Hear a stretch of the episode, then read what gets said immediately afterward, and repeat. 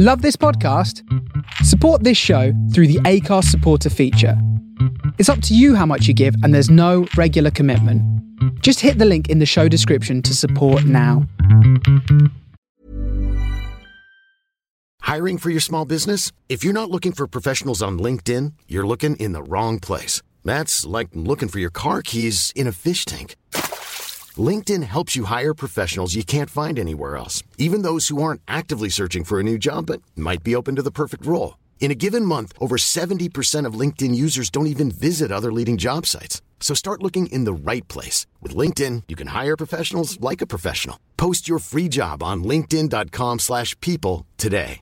Cool fact a crocodile can't stick out its tongue. Also, you can get health insurance for a month or just under a year in some states. United Healthcare short term insurance plans, underwritten by Golden Rule Insurance Company, offer flexible, budget friendly coverage for you. Learn more at uh1.com. Burrow's furniture is built for the way you live. From ensuring easy assembly and disassembly to honoring highly requested new colors for their award winning seating, they always have their customers in mind. Their modular seating is made out of durable materials to last and grow with you. And with Burrow, you always get fast, free shipping. Get up to 60% off during Burrow's Memorial Day sale at burrow.com slash ACAST. That's burrow.com slash ACAST. burrow.com slash ACAST. Hello, I'm Mayhem. Hello, I'm Chaos. And, our happiness is egg-shaped. Happiness is egg shaped and love's a circle with no end. No, it's not about happiness. Like I say, and he said happiness is egg shaped. Hey, um, happiness is egg shaped. Happiness is egg shaped and love's a circle with no end. Hello and welcome to the Happiness Is podcast with me, your host, Bruce Aitchison from Happiness is Egg Shaped. And today we have an absolute hero, a man whose list of honours is longer than both my arms put together. And he is Salt of the Earth, an absolute gem from Clubland in the borders and been to the top, the very, very top, been to Everest probably, and we'll talk a little bit about that. I'm not going to waste any time on the intro because we need to get in here and speak to today's very special guest, the one and the only Mr. Alan Tait. Hello, pleased to be on the show, Bruce. Been waiting a while to get on, actually. it's an absolute honour to have you, and obviously coming up for Lions season. When you look at South Africa, does that just bring back very, very happy memories? Uh, I mean, you know, you never forget that. Obviously, it's the highlight of my life, and um, you know, just thinking that they're going back there, and it's it's the time that's flew by. You know, twenty four years. You just you see it, and you just can't believe it. You know, I was lucky enough to we had a sort of reunion on, on this sort of podcast idea and uh, with Lions about two weeks ago, and just seeing the guys again was it was great to see them all. You know, you just you never forget their memories and just seeing the boys. We do we all look a bit older and heavier and whatever, but uh, no, it was good to just catch up with them again. When when you watch the Living with the Lions DVD, I don't know if you've watched it. I've watched it a hundred times, and you hear, you have those speeches from Geech and, and Creamy. When you're sitting there in the room is that building you up, or were you somebody that sat there thinking, "Come on, just get on with"? it? No, I, I, was I was very much a sit at the back of the room kind of guy. You know, I wasn't. I, I like to when in team meetings, you always was a bit nervy that you might get asked questions. So I used to sit at the back and keep out of the way, and uh, head down. But no, look, you know, every individual gets something out of something. But Geech and Jim you know, just to speak about them two, Jim was obviously when he took them guys away with Everest. You know, that chat was obviously for the forwards, and he he got them forwards really wound up. You know, all the time, and that was his sort of that. You know, he was brilliant at it. He was absolutely brilliant. Whereas the backs are a bit, you know, usually are a bit more um, laid back, as you could say. And uh, but Geech, Geech's speeches were always emotional. You know, and his chin was always going like you, you knew how much it meant to him, and that I think that sort of comes across to you that you know this guy is actually feeling every word he's saying, and you know as if he was going to be out there playing. So you you did get that off off both of them really. You know Jim was, Jim was a real rever upper where you know Geech really touched your emotional part, and uh, I you know the two of them worked well together, and you know as I say. It, you know the, the, the two says it all really. The, you know the success that we had. They, they were absolutely brilliant. I was actually speaking to Jim Telfer this week, and I said to him I was going to be speaking to you, and he was full of full of praise for you, really full of praise. Which getting praise for Jim Telfer is is uh, like gold, isn't it? Listen, I mean, I, I, remember Jim when I first went away. He was quite a scary character. I remember, you know, way back in the late eighties when I left rugby league, and I thought, oh, I've crossed a lot of them guys, but Jim was one of the first guys to open his arms when I came back, and the thing what I'd learnt in with the league sort of it's, it's hard to put this, you know, but they were like headmasters back in Scotland. The coaches, you know, you, you just when they spoke, everybody sort of listened and froze, and that's how that's the sort of attention that Jim demanded. But when I went away to league, and I had eight, uh, nine, ten years down there, you just learned that they're just people, you know, they're just humans the same. Just they want the same sort of banter. They want the and we had loads, you know, there was loads of banter in the changing room and off the field, and you know, when the coach spoke, obviously you had to listen. But and I, I, I think I, when I came back, I pulled Jim's leg a bit, and I, and he absolutely enjoyed it. I think he loved it. I think he thought, "Oh, this is great." You know, at last I've got people that are sort of having a bit because everybody just I remember Stuart Grimes and some of these guys, they were petrified of him. You know, Tom Smith, you mentioned Tom. Tom and all these guys were petrified of Jim. Maybe because they were forwards, I don't know. But, you know, if he spoke, they, you know, the meetings went serious as that. Whereas, you know, I kind of was more relaxed and, and I pulled his leg a little bit on the training field and his assistants. And, and Gary Armstrong and Doddie joined in. And, and before you knew it, we had a great sort of rapport with Jim. I think he, I think he would be the first to admit he, he did get mellow a bit as he, you know, as, as his coaching career went on, and especially like in the later years with Scotland in, in the '99, you know, that sort of when he come back and we, we won the. He was really, he was great then. You know what I mean? He was. We had some real fun times, and and Doddie and Gary drove him mad. To be honest, I mean, there's things they done to him just to wind him up. I remember he got a new, he got a new Volvo car off SRU, and I had all the singing and dancing buttons and everything. Johnny and Gary got a lift with him, and, and uh, I don't know which one it was, but they turned on his heater seats, and he didn't have a clue. and he kept getting out of the car, going, "Mom, my back's burning. I'm on fire." He says, "That them seats are red hot," and it was these new heater seats that had been on, and Gary and Johnny had switched them on, and he didn't know how to switch them off at all. He just things like that. It was honestly, it was non-stop. Jim was scared to go to bed at night because what they'd done to his room. And, oh, honestly, it was, it was crackers. But I think Jim enjoyed that, and I think that Jim if anything, I, you know, I'd, like to have thought that, you know, with, with, my relationship with Jim, we really sort of got on well, and we, we as you know, as, as mates really, and and and he, he, he, he did mellow definitely, and uh, and we had some good fun. You know what I mean? We had some real good fun. And, and you joined him as a coach, didn't you? You joined him. Yeah, Jim took me on, which maybe maybe helped. You know, uh, later on, you know, Jim and uh, Jim and Geech asked me, you know, to, to go on tour in 2000 and start as a defence coach for Scotland. So again, you know, it was great just to, you know, I, I down tools and put the boots down and then lifted the coaching sort of uh, tracksuit and started coaching with the boys in 2000 out to New Zealand. Uh, tough to to start your coaching career as a defence coach, but uh, but no, it was you know, but that I've got to thank them for that as well. You know that that's that's what you need as a you know as, as a young coach, you need you need opportunities, and uh, and uh, you know, and um, and you, you, thank guys that, uh, that are, that are prepared to, you know, let you loose as a youngster. They don't know how it's going to go. You know, they're they're just putting the, you know, they're just banking that you'll you'll do okay, and uh, and I think that you know we didn't do too badly. No, very very well. And Jim, uh, so your relationship with Jim, his bit about an honest player that looks himself in the mirror. He must have seen that in you. Now, nobody has the success that you've had without being an honest player. You, you can't cheat that.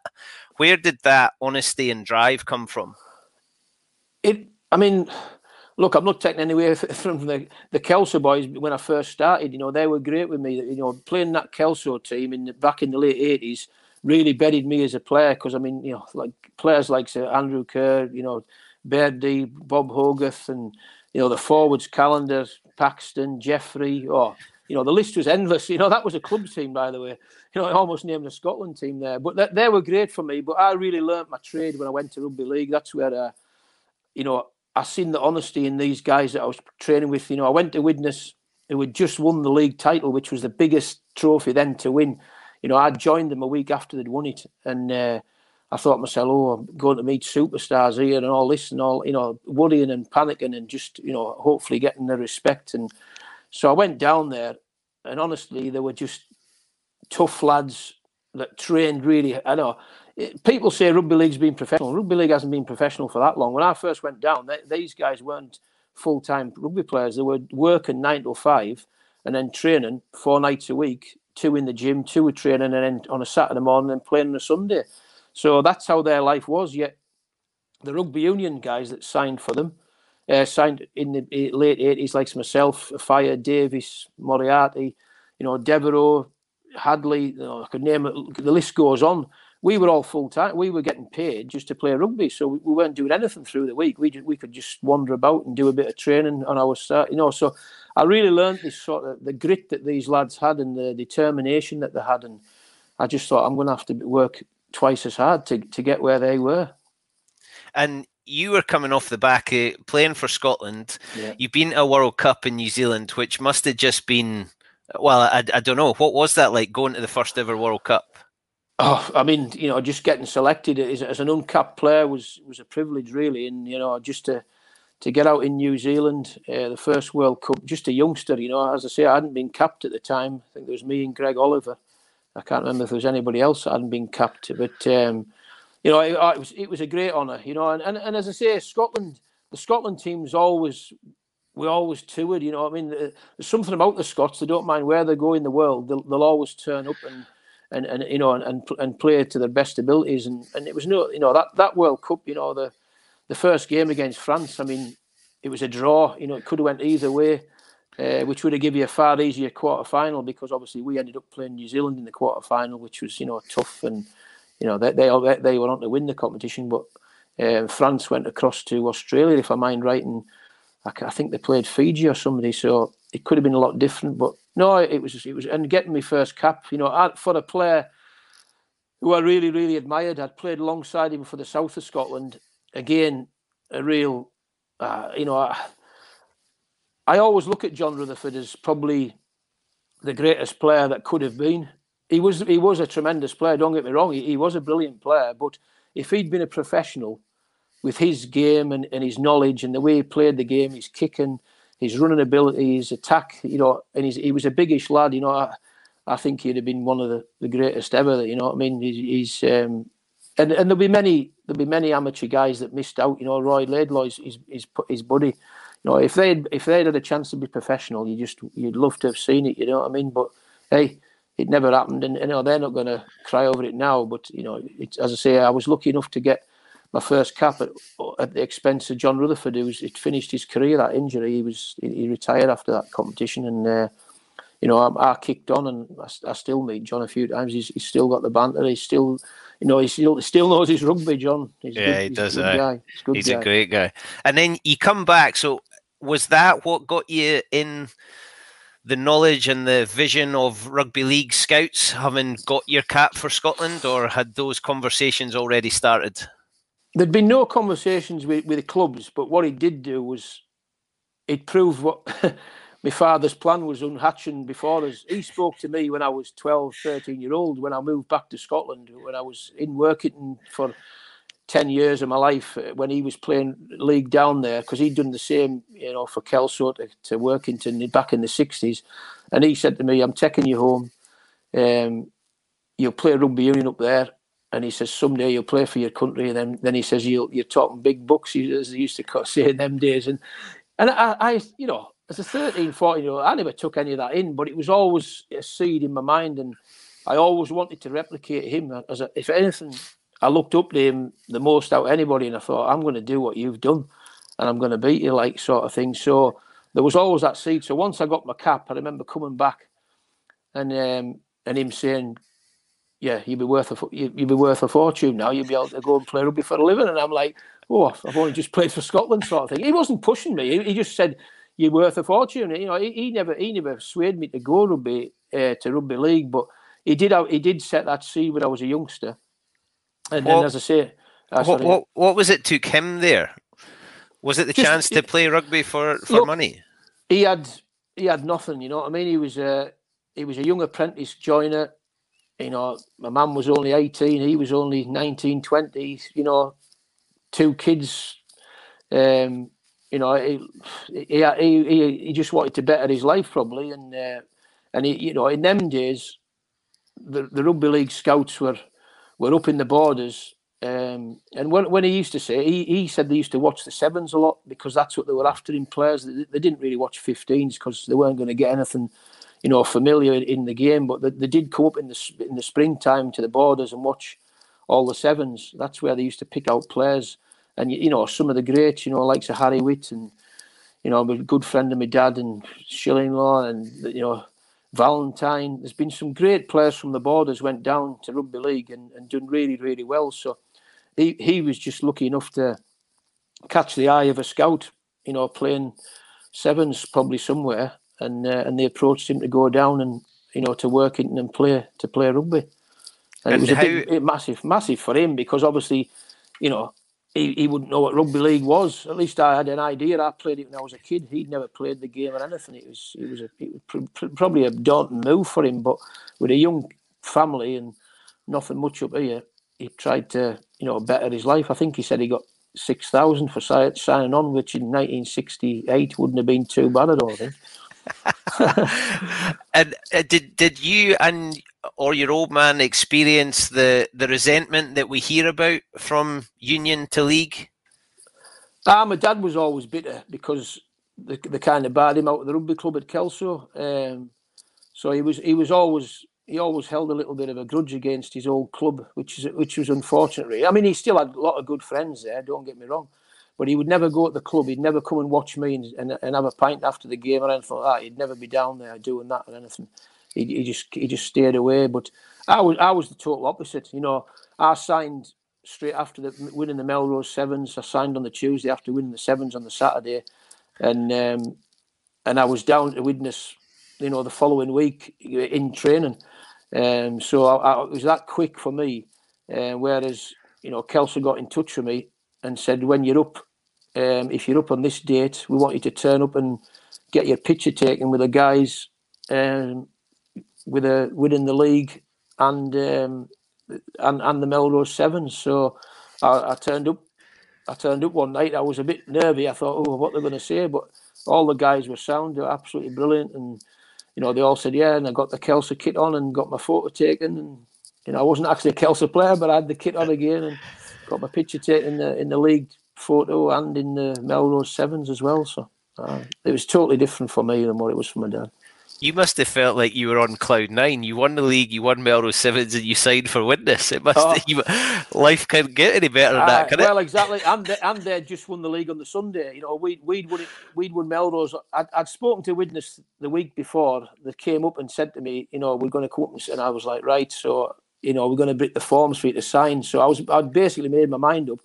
Um, and as I say, we won the Melrose Sevens. Widnes won the league, and that's when I thought, oh, how am I going to get in this team, sort of thing, you know. But uh, on the Tuesday, they drove up, and I signed on the Tuesday. So it was all, all, all the Wednesday. I think, oh, I better, well, we better get this right because uh, we played Jed on the Tuesday, I think, and Jed beat us in the Border League playoff final. That's right, and I signed the day after there was a lot of debate that I'd signed before that game, but I didn't. I didn't honestly. I signed after that game.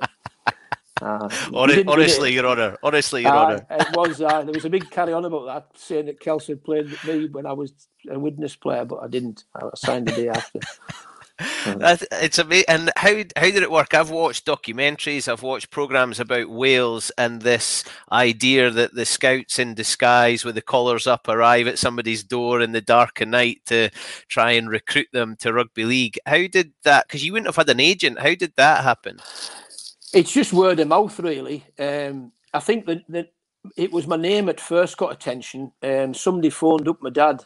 They got hold of his number through a guy called Ike Southward, who was a coach and a great. He was a legend of league back in the day, but uh, down in Workington, and obviously the board and news and look around mentioned my name, and he'd phoned my dad up and said, "Is that your lad, this Alan Tait?" And he said, "Yeah, it is." So then he he just quickly got in touch with scouts because he was a scout in Cumbria. So he got in touch with Alec Murphy and a few others and Dougie Laughton down in uh, Widnes. They were coaching Widnes and St Helens and said, look, there's a young kid here might be interested. Um, so I, I believe the St Helens scouts came up and and the Widnes scouts came up. Uh, how they were dressed, I don't know, but they did they did they did watch the game. Um, and as I say, the the Widnes came back and um, the first, and I, and I signed for Widnes rather than St Helens.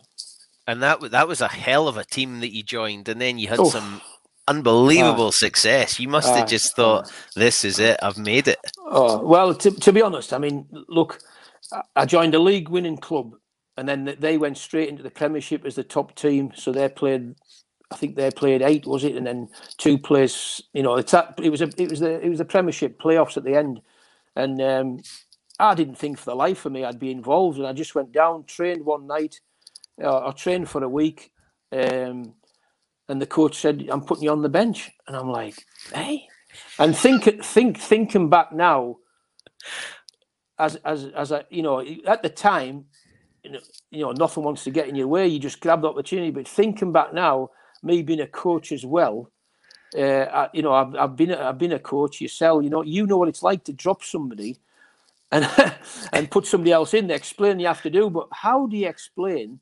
I've just signed this guy from rugby union. He's never played league in his well, I'd played. I was ten year old, but I'd never played it, you know, at any standard. And he was willing to throw me into a quarter final of the Premiership. Could, you know, how did Dougie do that? What what was he thinking? And uh, and it actually, you know, he only gave me quarter of an hour of the game at the end um, and in that quarter an hour, I managed to get my face slapped twice. You know what I mean? So, and I mean, I was like, oh, I, you know, teeth are all slack and everything. And I thought, God, it's going to be tough. This and and the week after, we went straight to the semi-finals. And um, the week after, he says, "You're on the bench again." And I was on after seven minutes because one uh, half time because Martin Offiah he, he, got he got a knock and he he says, "Right, you're on the wing." And I was I went on at half time, so I got a half a game in the semi-final, which we won. And then in the final, he said, I'm putting you on the bench again. And I, I was on after seven minutes. The winger pulled his groin in seven minutes. I was on. So I almost played a full final and we won again. So I, I lifted my first trophy three weeks into my rugby league career. You know, running around Old Trafford with a trophy and everybody saying you're brilliant. And I'm thinking, hey, what's going on here? But uh, that's how quick it happened in league for me. It was, it was crazy. It was absolutely. But full marks to Dougie Laughton you know, I've got to take my off to Dougie that, you know, to do that to a team that had just won the league, to leave one of them players out um, of a bench place, because it was all about money. You know, and them days, you know, it wasn't all about money, of course. You know, you want to win the things, but there was a lot of money involved because that's when these guys earned their money was for winning. You know, they got 40 quid if they got beat, and they got X amount if they won. And that X amount obviously went up as you went through the rounds. So, you know, I went to Wembley one year and it was 40 quid if you got beat, or 80 quid it was what the door were getting, or it was it was 8,000 if you won. So that's that's the comparisons you were on. Uh, and that's how the league boys worked. You know, that's why I took my hat off to them. It's it's different now because contracts and agents have came in, but back in them days, it was you, you had to win to get your money, um, and that's that's how it was. That's a pretty sizable incentive. Oh, I'm telling, I'm telling you, that's why them league boys were desperate, and that's what, that's how I got that winning mentality pretty early on, and that, that as you go back to that, you know that you will have to, you have to work hard to get what you, you want off that that guy that's up against you. You know that's where you get it from. Was that was that was that bedding in when I got down there? That I seen how desperate these players were, and you know you get people you know, coming out with speeches, the captain saying these guys are trying to take the food off your kids' table, and I'm like, oh, well, dearie me, you know, it's pretty serious, is you know. But that's the kind of stuff, the language they were using, like, and I'm like, oh God, I. so you know, it, it just got embedded in you that it was about winning. And what what was it like after games? Then did that change what the clubhouse mentality was like? No, we still got uh, blitzed, like you know. back in them days, it was we were uh, we were like caged caged animals. We had to stay in all week, and we always played on Sundays. So, and Sunday was closing time at ten o'clock, and nobody was out because it was a Sunday. And uh, part for us lot that were just looking to get bladdered, sort of thing. You know what I mean? and then trained out on the Monday to get it out. That was one thing I did learn as well. Was you know if you put it in, you got to get it out. And uh, oh, some of the sessions on Mondays were just oh, you know, you were just you were still half drunk, like, but you this, you didn't half get it you know, to get the sweat out of you, sort of thing. But no, we still enjoyed a lot. You know, the boys, we had a great, great time together. Like you know, because we were a lot of Kiwi boys and Australians, and you know we had the Welsh guys, and then obviously I was the Scottish guy, and we had we had some great times at Widnes. There were some side, honestly, I, I can't tell you how, how good a team they were and how quick a team it was. It was the, probably the fastest team I've ever played in. That was forwards and backs. They were they were tremendous to play with. Like they were they were just like unbelievable unbelievable it, athletes. It was it was amazing because it was on BBC. Everybody got to watch league. Yes, yes. So the, the league players were were household names. They were on Question of Sport, and everybody knew the league players because yeah. they were right there. Whereas now yeah. it's on Sky. I feel like there's there's a lot of people are detached from the game unless you absolutely love it. You're not engaging with it. Do you do you miss that? Uh, well, it was the old grandstand music. I remember I remember some of the guys said to me when I come back to Scotland, you know, some of the younger lads that I was talking to, they used to say, Oh, we used to watch you on grandstand on Saturday afternoons, you know, after in the clubhouse after their games and things like that. And that's what it was like, you know, it was prime time Saturday afternoon. You know, we played a lot on sat in cup games, especially, you know, semi finals and, and finals was always on a Saturday afternoon on the TV, on the grandstand. So we were getting that, you know, massive viewing figures. And, and, and as you say, a lot of rugby lads would probably see especially like say what the, the Widnes team with Davies, myself, Fire, Moriarty, Devereux. You know, we had a lot of Union players that, that were brought over into uh, into league, so it, there was a bit a bit of interest there. What, what was it players. like playing at Wembley? I mean that that must have oh. just been for a for a lad from Workington ah. Kelso to be playing at Wembley and winning and being the best player on the park.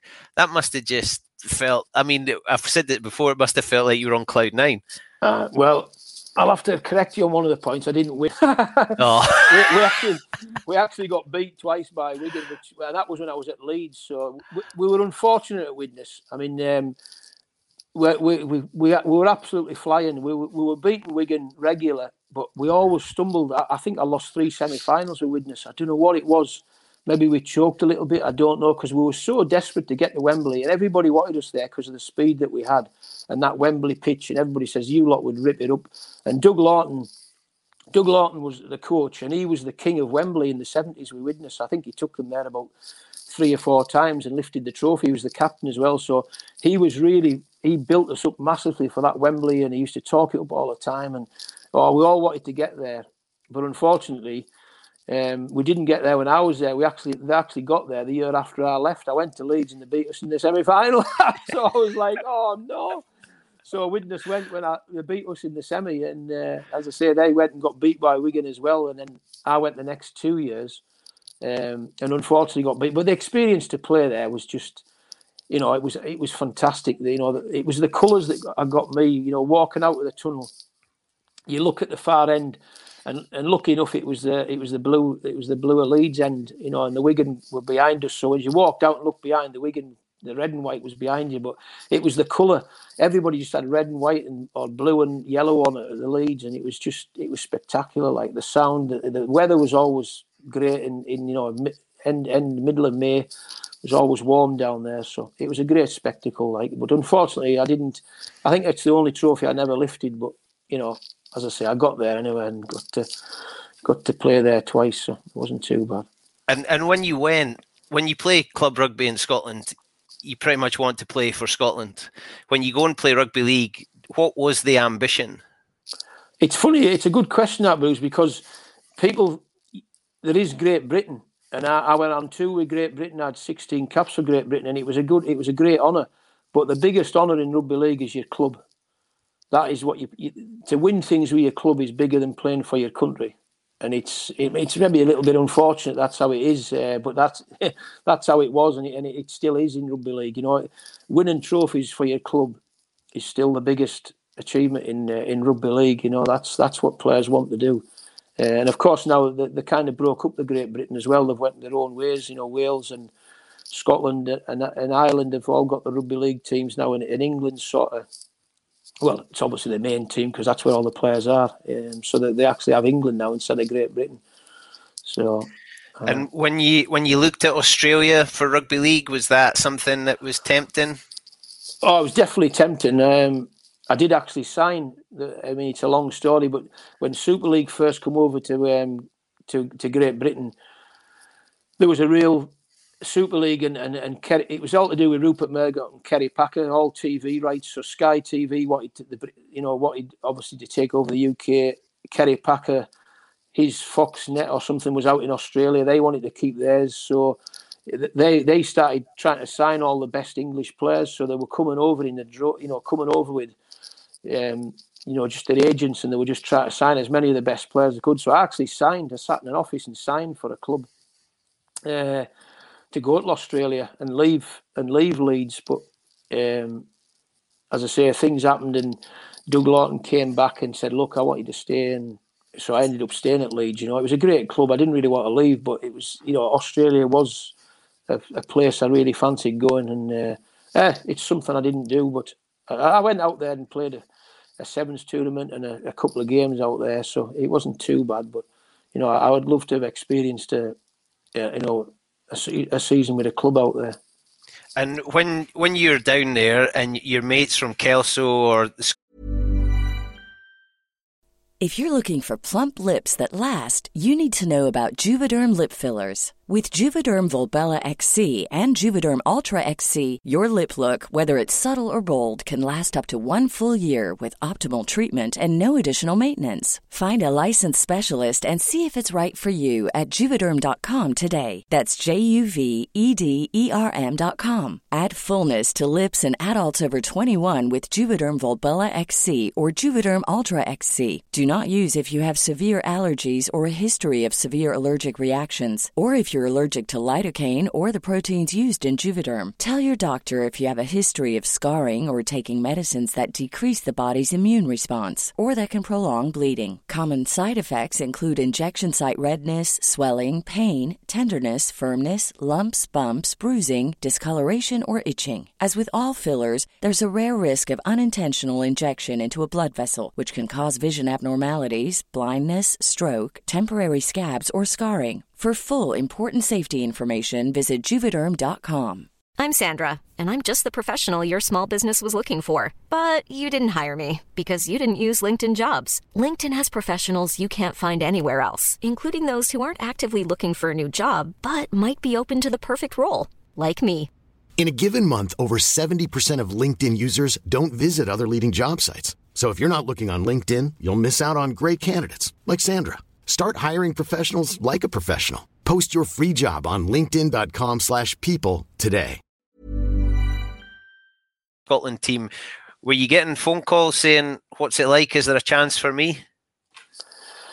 Um, I mean, as I say, they, they were always on. It, it, was so. It was such a big jump. Then you know the Welsh guys kind of flooded the market because they they done really well in in that in um, that '87 World Cup as well, and then obviously getting Jonathan Davies over the line, you know, Widnes got him over the line, and then when he came, it was just mental. Honestly, uh, Jiffy brought it, it, just went crackers. You know what I mean? I mean, it was, you know, Martin was a massive name, and you know, I had a little bit because obviously coming from Scotland, but not not to the Jonathan Davies sort of. He was the coup of the, the whole thing, and once he signed. It was just floodgates for Wales. It was the Welsh players that were coming up in droves, like you know, and um, they sort of flooded the market. But uh, Doug Laughton did like a couple of Scottish, like he liked Gary Armstrong. He used to talk to me about Gary and as well. But it was such, it was such a big jump then that it, you know once you give up rugby union, you couldn't go back in them days. That's that's what you were giving up. So if it hadn't worked out for me again, you did you didn't think of that because if you probably did, you wouldn't go. Yeah. Um, but you know, for me thinking back now, I actually threw everything away, everything, to do that stint with Widnes, and if it hadn't worked out, I was in trouble because I could never have played rugby union again. So, so I'd have been absolutely stuck. You know, I don't know what I'd have done. It would have been, it would have been a disaster. You know, injury or anything would have finished me really because I could never have played union again, and I wouldn't have stayed down there to play league. You know, so I'd, I'd have just come home, and you know, it would have been a long old time. You know, but luckily, as it, you know, things changed. Ten years later, rugby union went professional, and um, you know, it gave us an avenue back. And were were you watching Union willing it to happen, or were you just focused on what you were doing? I was just focused on what I was doing. We were really, you know, as I say, in them days we played alongside rugby union seasons. Now it's obviously different with them playing in the summer and winter. Um, but then we was right through the winter, just the same as Union. So we were, I was busy at it all the time.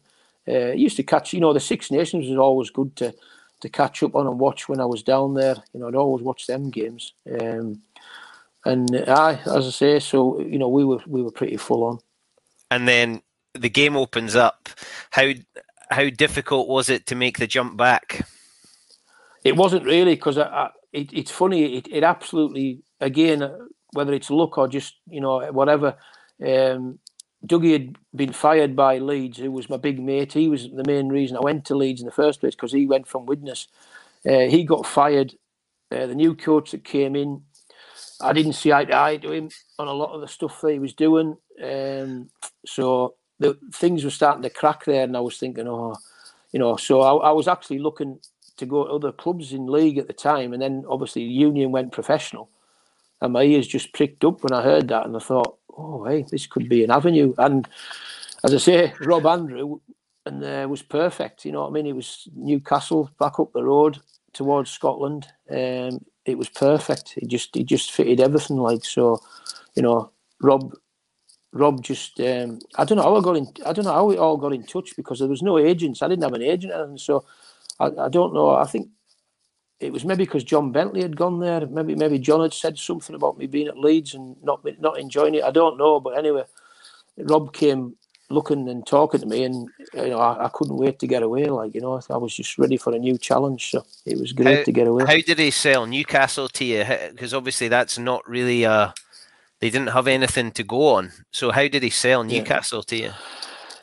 I think it was just the location and, and me getting back towards, you know, back home. You know, I was able to move back to Kelso and travel down with Gary. You know, I travelled every every other day with Gary um, Armstrong. So, you know, it was just that case of getting back home, really, I think was was the main driver. Um, so it didn't matter what Rob said, I was coming. I was going to go. Uh, but as I say, you know, look, Twigger and all these guys, you know, uh, it was it was some club. You know, I, I, obviously Pat Lam. I didn't know much about Pat Lam until I got there, but you know, there were some players like you know, there was it was it was great to be again alongside great players. was was fantastic. And fantastic. what was it like having Doddie and Gary with you, George Graham? You know, Scottish uh, guys. Was that important? Oh, definitely. Uh, as I say, I travelled a lot, you know, a lot with Gary and become great, great friends with Gary and Doddie. Doddie had just moved down there, and uh, you know it was great to have them Scottish lads there and, and, and, a bit of banter. They were obviously younger than me, so I was I was before them a little bit in you know in the border stuff. But uh, I I mean again two great characters. I mean oh gee me the, the stuff that you know that they carried on. As I was talking about Jim driven mad, they, had the whole coach driven mad in Newcastle. You know, coming home in the bus from Newcastle, we had some long journeys, and uh, you know, there was a few beers scooped on the way home, and uh, and Gary and Doddie, anybody fall asleep, honestly, they used to t- untie your laces and tie your laces. If you were on a ta- you know on a seat next to the table, the the tie. Well, they'd, I'll tell you a story because they've done it to me. So I was sat and we'd had a few beers, and I fell asleep, and I got the biggest slap in the face I've ever had. You know, and Gary was stood there, and I your first reaction when you wake up is just you, you just fly at somebody like with a slap in the face as well. I just flew at him, and honestly, I just went eh, flying onto the floor. I thought, what's happened there? And Gary's running down the bus laughing, Doddie's laughing their head off, and all laughing. And I had my shoelaces tied around the pole of the table. And honestly, I just went crashing to the floor, and I just said, "They've done, they've done me again." But they've done it to everybody. They just, you just daren't fall asleep on that bloody coach or, or anywhere around the changing rooms. They just, they were never, they never stopped. Like just unreal. daft wee lads. What was it oh. like having the, the wee lad at number ten? He he turned into a decent player. Wilkinson. Yeah. Ah, I, thought, I wonder what happened to him. Ah, exactly. Ah, what happened to that kid? But I, I, think Johnny as well will be the first to say, just like me, you know, going back to my Kelso days, when I mentioned six international rugby players in the in a club team, Johnny was the same. You know, Johnny was a great prospect, but his start in his life with joining that Newcastle team. You know, I, I was lucky. I played a, a, you know, a little bit with a season with him, and then a, a, a, season and a half. Just really, he was just starting to come into the team as, as I was leaving. Uh, but I mean, we, tra- you know, he was out training and kicking balls, and he, he was, you know, he, he could see his dedication was was massive. Like, you know, he he was a real good kid, but he still had to learn the ropes, and he still had to go through it all. But you know, he had some great players round about him all over. You know, Big Inga outside him, sitting on his shoulder. You know, for the start of his sort of, you know, to come in as a ten and have a twelve of Inga's or a winger just to sit on your shoulder to to give you an option out if it's a bad ball or whatever. Um, was a great upbringing for him, and I think he'd be the first to admit it. But yeah, he was a, he was a great, dedicated kid. You can't take anything away from him what he what he you know what he achieved. But again, you need great players around you to, to you know. I looked at it. The best thing about Johnny when I looked at the end of his career, what he gave back, and and then how, how he drove that Toulon team, you know, he was driving it like from where he was come from. You know, Rob Andrew was the driver and Dean Ryan were the drivers. At, you know, at, at the Newcastle, and then to see Johnny at the end at Toulon, um, just driving that team on, you know, with some great players around about him. You know, again, but he was he was the main driver of that team, and you know, he, look what they, they went on to do, like you know, so. No, and you've, was... you've left you've left club rugby in Scotland to go and be a professional in rugby league, and then you come back to a professional team who are still playing in black and white, which is quite a nice wee yeah, a, yeah, a nice wee yeah. look. Uh, how how was the game in the time you'd been away? Oh, massive, massive improvement. Um, I mean, I left. I left not long after um, the England. We played England at Twickenham, and uh, as I say, was a killer. I think it was nine six or something. Like that. It was 12 9 or something like that. It was it was Rob Andrew was at the fore of it all. You know, just kicking over, chipping over the penalties, and it was the worst game of rugby I think I've ever played in my life. and I, and that was international rugby. That was it. So I was like, oh, but you know, compared to when we came back, it was definitely a lot lot better. Um, obviously, they were starting to talk about defences and and things like that. You know, and so and as I say, the players were getting fitter, a lot fitter, you know, training a lot harder.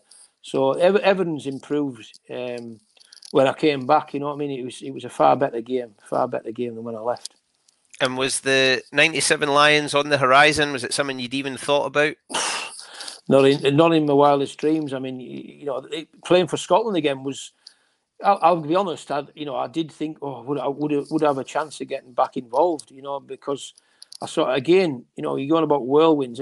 My, career just seemed to happen so quickly. And I, came back, you know, to play for Newcastle who were in the second division or Division One. You know, they weren't in the Premiership; they were in Division One. We were playing Nottingham and Coventry and all these teams all around the place. But we still, you know, we were smashing them. Like, but you were still playing a poor a standard of rugby. But you know, to be asked to come and train with Scotland in the January, I think I joined them in the in the October and then I was asked to join, come and train with Scotland in the, in the January, so or the February, I can't remember, and it, you know that's only three or four months back in the game, so it was just another whirlwind. And then after that, you know, to get the nod off Geech to go on the Lions, you know, three months after that was six months after coming back was it was just crazy. It was just absolutely crazy. You know, it just it was as I say again that whirlwind again. It's just um, and quite a lot's made of the league influence on that '97 Lions team. Did, did you were you aware of that at the time, or were you just being Alan Tait?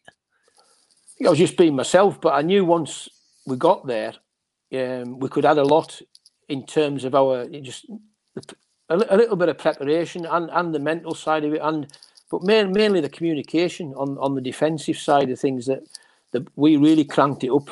Um, and the boys had never sort of I don't think they'd, they'd heard guys shouting, you know, I've got him, I've got him, you know, sort of pointing at players and marking players and and really, you know, and that's that's what like Gibbsy and all these guys, Bateman, you know, they all John Bentley, they all brought that into the certainly in in the sort of wider channels outside, you know, uh, numbering off in defence, you know, letting people know you, who you've got and talking to the guy next to you, shouting opposition's name, you know, he's going to come round the corner. You know, we had it all sort of, we added that into what Geech had already sort of put in place. And uh, and as I say, I, we definitely had an influence, there's no doubt about it. Was that a plan from Geech and, and Creamy that, right, we, we're going to utilise these boys, or was that just an added bonus of what you brought? Look, they, they would have answered that, you know, but but I would have thought there'd be something in that, you know, with the amount they t- they're taking. Um, I think there would be there'd have been something in there.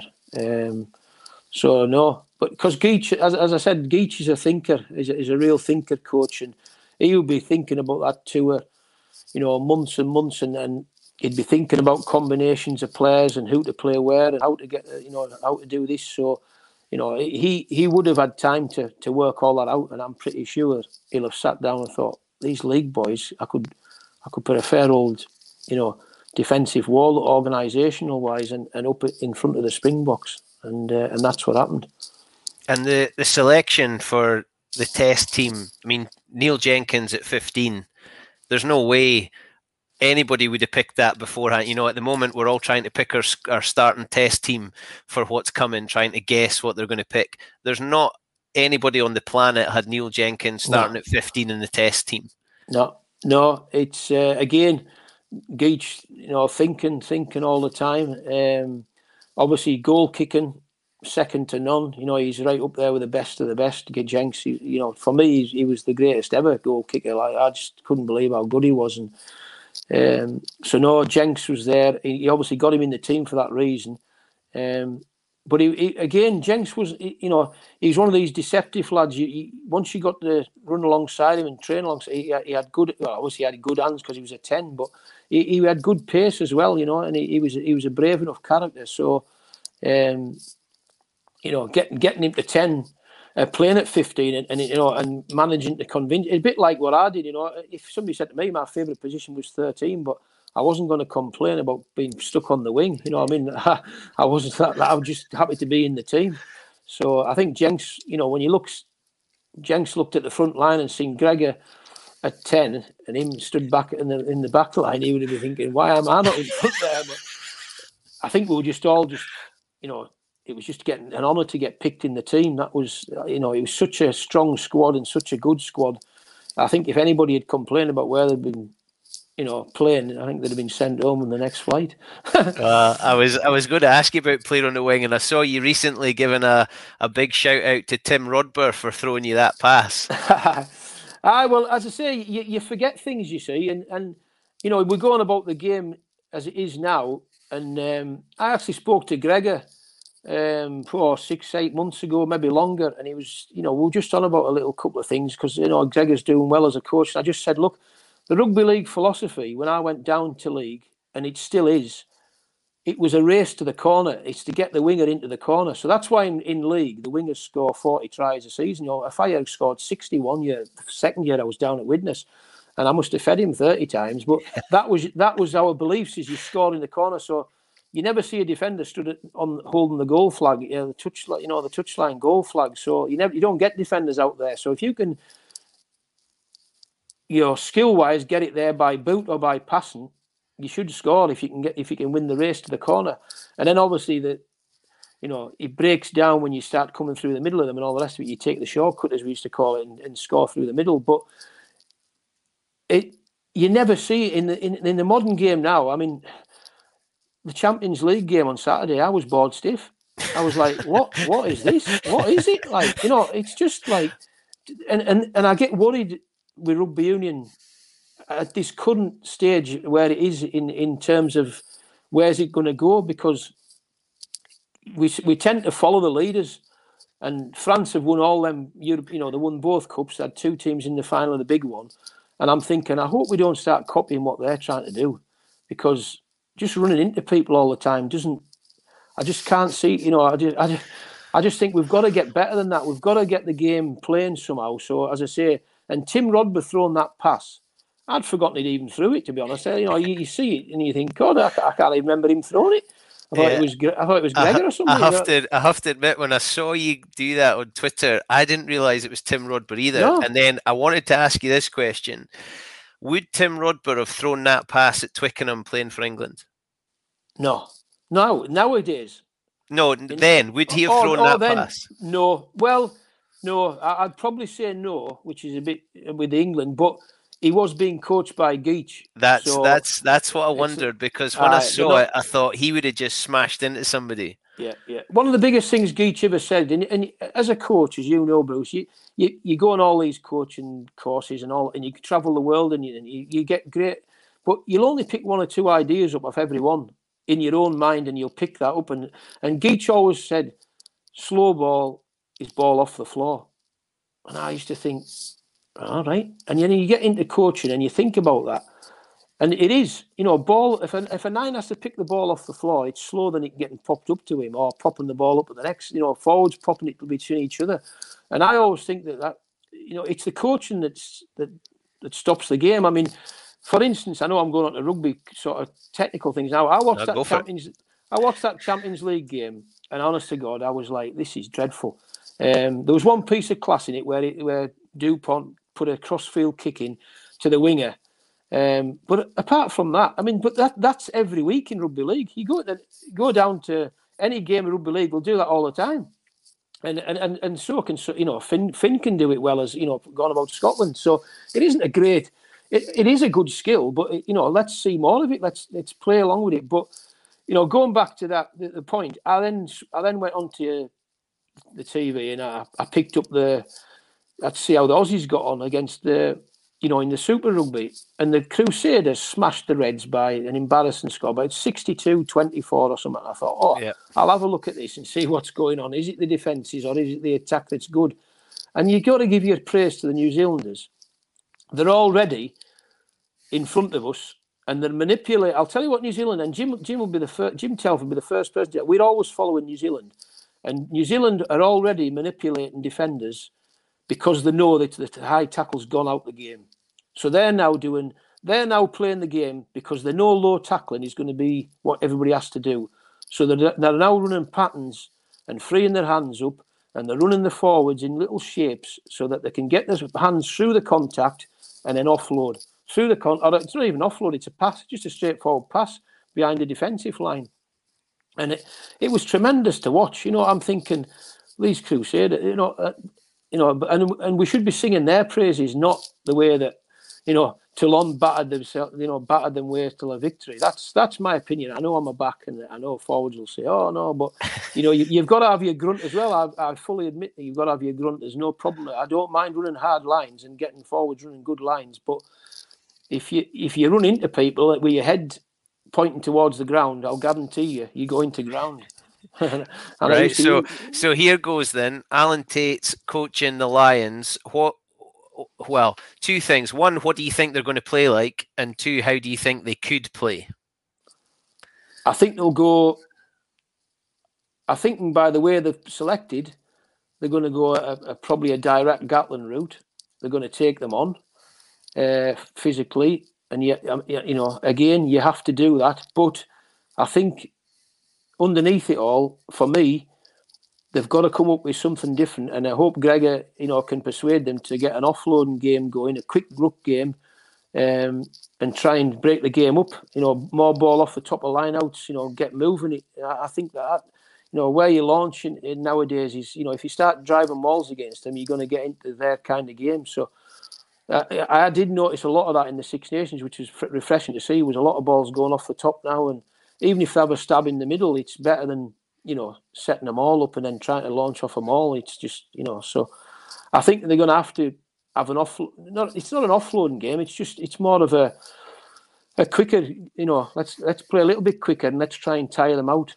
Um, and that's how Geech's philosophy was. Geech always said, when when they're when they're walking, we'll be running. Just remember that, lads. When they're walking, we'll be running. And and a lot of the games, the last twenty minutes on that ninety-seven tour we did, you know, cause them a lot of trouble. I don't think you're going to break the Springboks down with any type of game in the first 40, but if you can keep in there 60 minutes and then still be on your toes and running, I think we might have a chance of, you know, breaking them up. When when you were on that '97 tour, I think both Geech and, and Creamy both said a lion in South Africa is is special, and you you got to be that special lion in South Africa if you were asked to present the jerseys or to make a speech to the, the boys before they get on the flight and go down there, what what would you say to them? Oh, dearie me. Um, it, look, I think yeah, I, I, think one thing I think the chin chin would be going because I can I can get a little bit emotional myself when I when I talk about things like that. So uh, I think it would soon be going because it brings back memories. It's it's more it's and that's what I would say to them. It's the memories that you get out of it, out especially winning. Um, you don't really remember anything bad about that tour. You know, I can't really remember anything bad about it, but I remember everything that's good and the memories that I got out of it, and just the the pride that it brought to, you know, my family, you know, my friends, you know, just people of Kelso.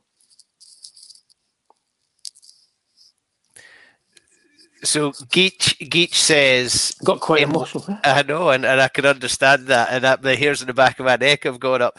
Geech says on that tour that in thirty years' time you'll meet each other and there'll just be a look. Is that you said you were on a Zoom call with it with some of the guys yeah. recently? Is that is that a true thing? Do you look at them and there's just a look? There's you don't need to say anything. There's just a we did something pretty special together. Oh, I mean, God. I mean, definitely. I mean, I, I, think I actually said that on the podcast when when uh, Geech was there. If there's anything out of, of all them speeches, that's the one that, as I say, you pick something off a coach and as you go along and you write it down. But that's the one where I got off Geech. That is, it's absolutely true. It's funny. You're you're walking. You can be in a club room. You can be anywhere, and you'll bump into somebody and it's the first thing that you you know I met Martin Johnson one day and it's the first thing I thought because he was a great captain. He was an absolutely brilliant captain. It's the first thing I when I shook his hand you know to say hi Martin it was the first thing I thought of was that you know you were my leader you were my captain in, in South Africa. And and that's the kind of it does it, it it's it's that that speech is so so true. I don't know where you know if Geech got that himself or whether he got it off a Lions tour back in the 70s I don't know but it it was a it's a hell of a phrase, and uh, and it doesn't it does it sticks it sticks definitely. Yeah, I, I absolutely love it. So on that tour, I, I, hate to say this because you've just said you only remember the good things, but you've actually got something coming up for your big mate Doddie, and Doddie obviously went on the '97 Lions tour, and because of that, Clown and Mpumalanga, um, yeah, it, Doddie's tour finished there. But you've got a you've got a challenge coming up for the big man. Yeah, he's. Uh, I mean, I've he, obviously he, there's been a lot done with MND, and you know, and, and Doddie's been fantastic, and obviously Rob Burrows as well. You know, down at Leeds, uh, I met Rob a few times when I was down there, a great little player, and you know, it, it's it's so so sad. You know, I mean, it's it is, and I've always wanted to get involved with something, but they've either been further away or I've been doing something, but. Um, it was actually Kenny Logan. I mean, Kenny and Gabby have been really good as well, you know, on on this on, on the cause, and uh, Kenny phoned me. Um, I wonder. I knew he'd be wanting something because he, he, he's never phoned ever. I've, I've the first time I was talking to him in ten years. So when I seen his name and come up, I thought, "Oh, what's he after?" But I mean, you know, it's a it's an absolute it's a great cause, and, and you know, and I'm gonna I'm. I asked him what we were doing. Um, it's still a bit sketchy, mind you. It changes it all the time. There's more and more people seem to be getting involved, and there's more of this and there's more of that. And I'm saying, Kenny, you know, don't go too far. Not, So I think we're up 31 mile at the minute, uh, so I believe, uh, which is far enough. Um, so you know, it's it, it's the walk in from um, from the borders in, into Edinburgh, um, as I say, for Doddie's cause and, and MND, and I've got a page up. The daughter set it all up. I haven't got a clue what I was doing, so the daughter set it all up, and I've sent it to all my friends, and you know, fair play to them. You know, they've, they've all donated something. You know, I don't care. A fiver is better than no. So, um, just you know, hopefully they can keep on donating. And I, can, I think there's a target that Kenny's set me. Um, so, yeah, he set a target. I think it's sixteen hundred pounds. Well, you're, you're going to walk from Doddie's farm in the borders to Murrayfield the day before Scotland Japan. Is it? Uh, it's something like that. It's something like yeah. that. It's, as I say, it is changing all the time. from what I gather, so I don't know he's, he's trying to get, uh, you know, it's typical Kenny. Like he's he's trying to get it bigger and bigger. So, aye, we'll probably be stopping all the traffic next and things like that. So, aye, but no, as I say, it's it's a great cause, and, and Doddie's a, he was a great guy. Doddie, he's he's sound as a pound, big Dodd, and uh, you know, I've got some great memories of him as well. You know, we've we've had some good times. Yeah, it's uh he's some man and it's a brilliant cause and I'm sure or I hope anyway that this is going to get you a few more donations. Tait, listen, I have absolutely loved this and an hour has just completely flown by. Uh, thank you. I I think I've said this to a couple of people I think I'm going to have to get you back for a part two because there's still a whole load of stuff on my list that I've not got to. Um, but the only bit of this that's scripted is I get the guest to finish the sentence. So this have I have prompted you with this one, so it'll be interesting to see what you come up with. So Alan Tait, finish the sentence for me. For you, happiness is my dog's quad bike and the Cheviot Hills. That sounds like a wee piece of heaven, Tatey. Oh, aye, aye. it isn't for them. They've got to run after me. On the Alan, bike. Alan Tait, British Lion, Scotland Kelso, Widnes Leeds. It's just amazing. Thank you so, so much. Uh, we'll come back and we'll do a special on the 1999 Five Nations. We never even got onto that one. Uh, exactly, exactly, and that was a good. one. As I say, memories are, are plenty there, and, and uh, I definitely, I will. It's it's good. If people are willing to listen, I'm willing to talk. Well, I'm I'm willing to listen. I don't care about people. I'm willing to listen. Tatey, thank you very much. No a brilliant, a brilliant honour, and I'm looking forward to catching up with you. And hopefully, I'll see you on that walk. Yes, cheers, Bruce. All the best. I will Good see man. you on that walk. Cheers, pal. Thank you, sir. Trama, trama. Uh, one of the most enjoyable hours you could possibly spend in the company of an absolute legend. How good is he? And still lots to talk about. And what did he do? He nailed it. What's it all about? It's making the memories. It's building relationships, sharing experiences, and making memories. And you heard it from the one and the only Mr. Alan Tait. Thank you very much for listening. I hope you've enjoyed it as much as I have. Please catch us on Apple, on Spotify, and on Acast for the pod, and we'll see you on YouTube and Facebook for the video. Please leave comments if you've enjoyed it. If you can, leave us a review, subscribe, and tell your friends. And hopefully, I'll be back again very, very soon with another special guest. My name is Bruce Aitchison, and my happiness is egg shaped. Hello, I'm Mayhem. Hello, I'm Chaos. And our happiness is egg shaped. Happiness is egg shaped and love's a circle with no end. I was, I was talking about how this last night, and he said happiness is egg-shaped. Hey, um, happiness is egg shaped. Happiness is egg shaped and love's a circle with no end.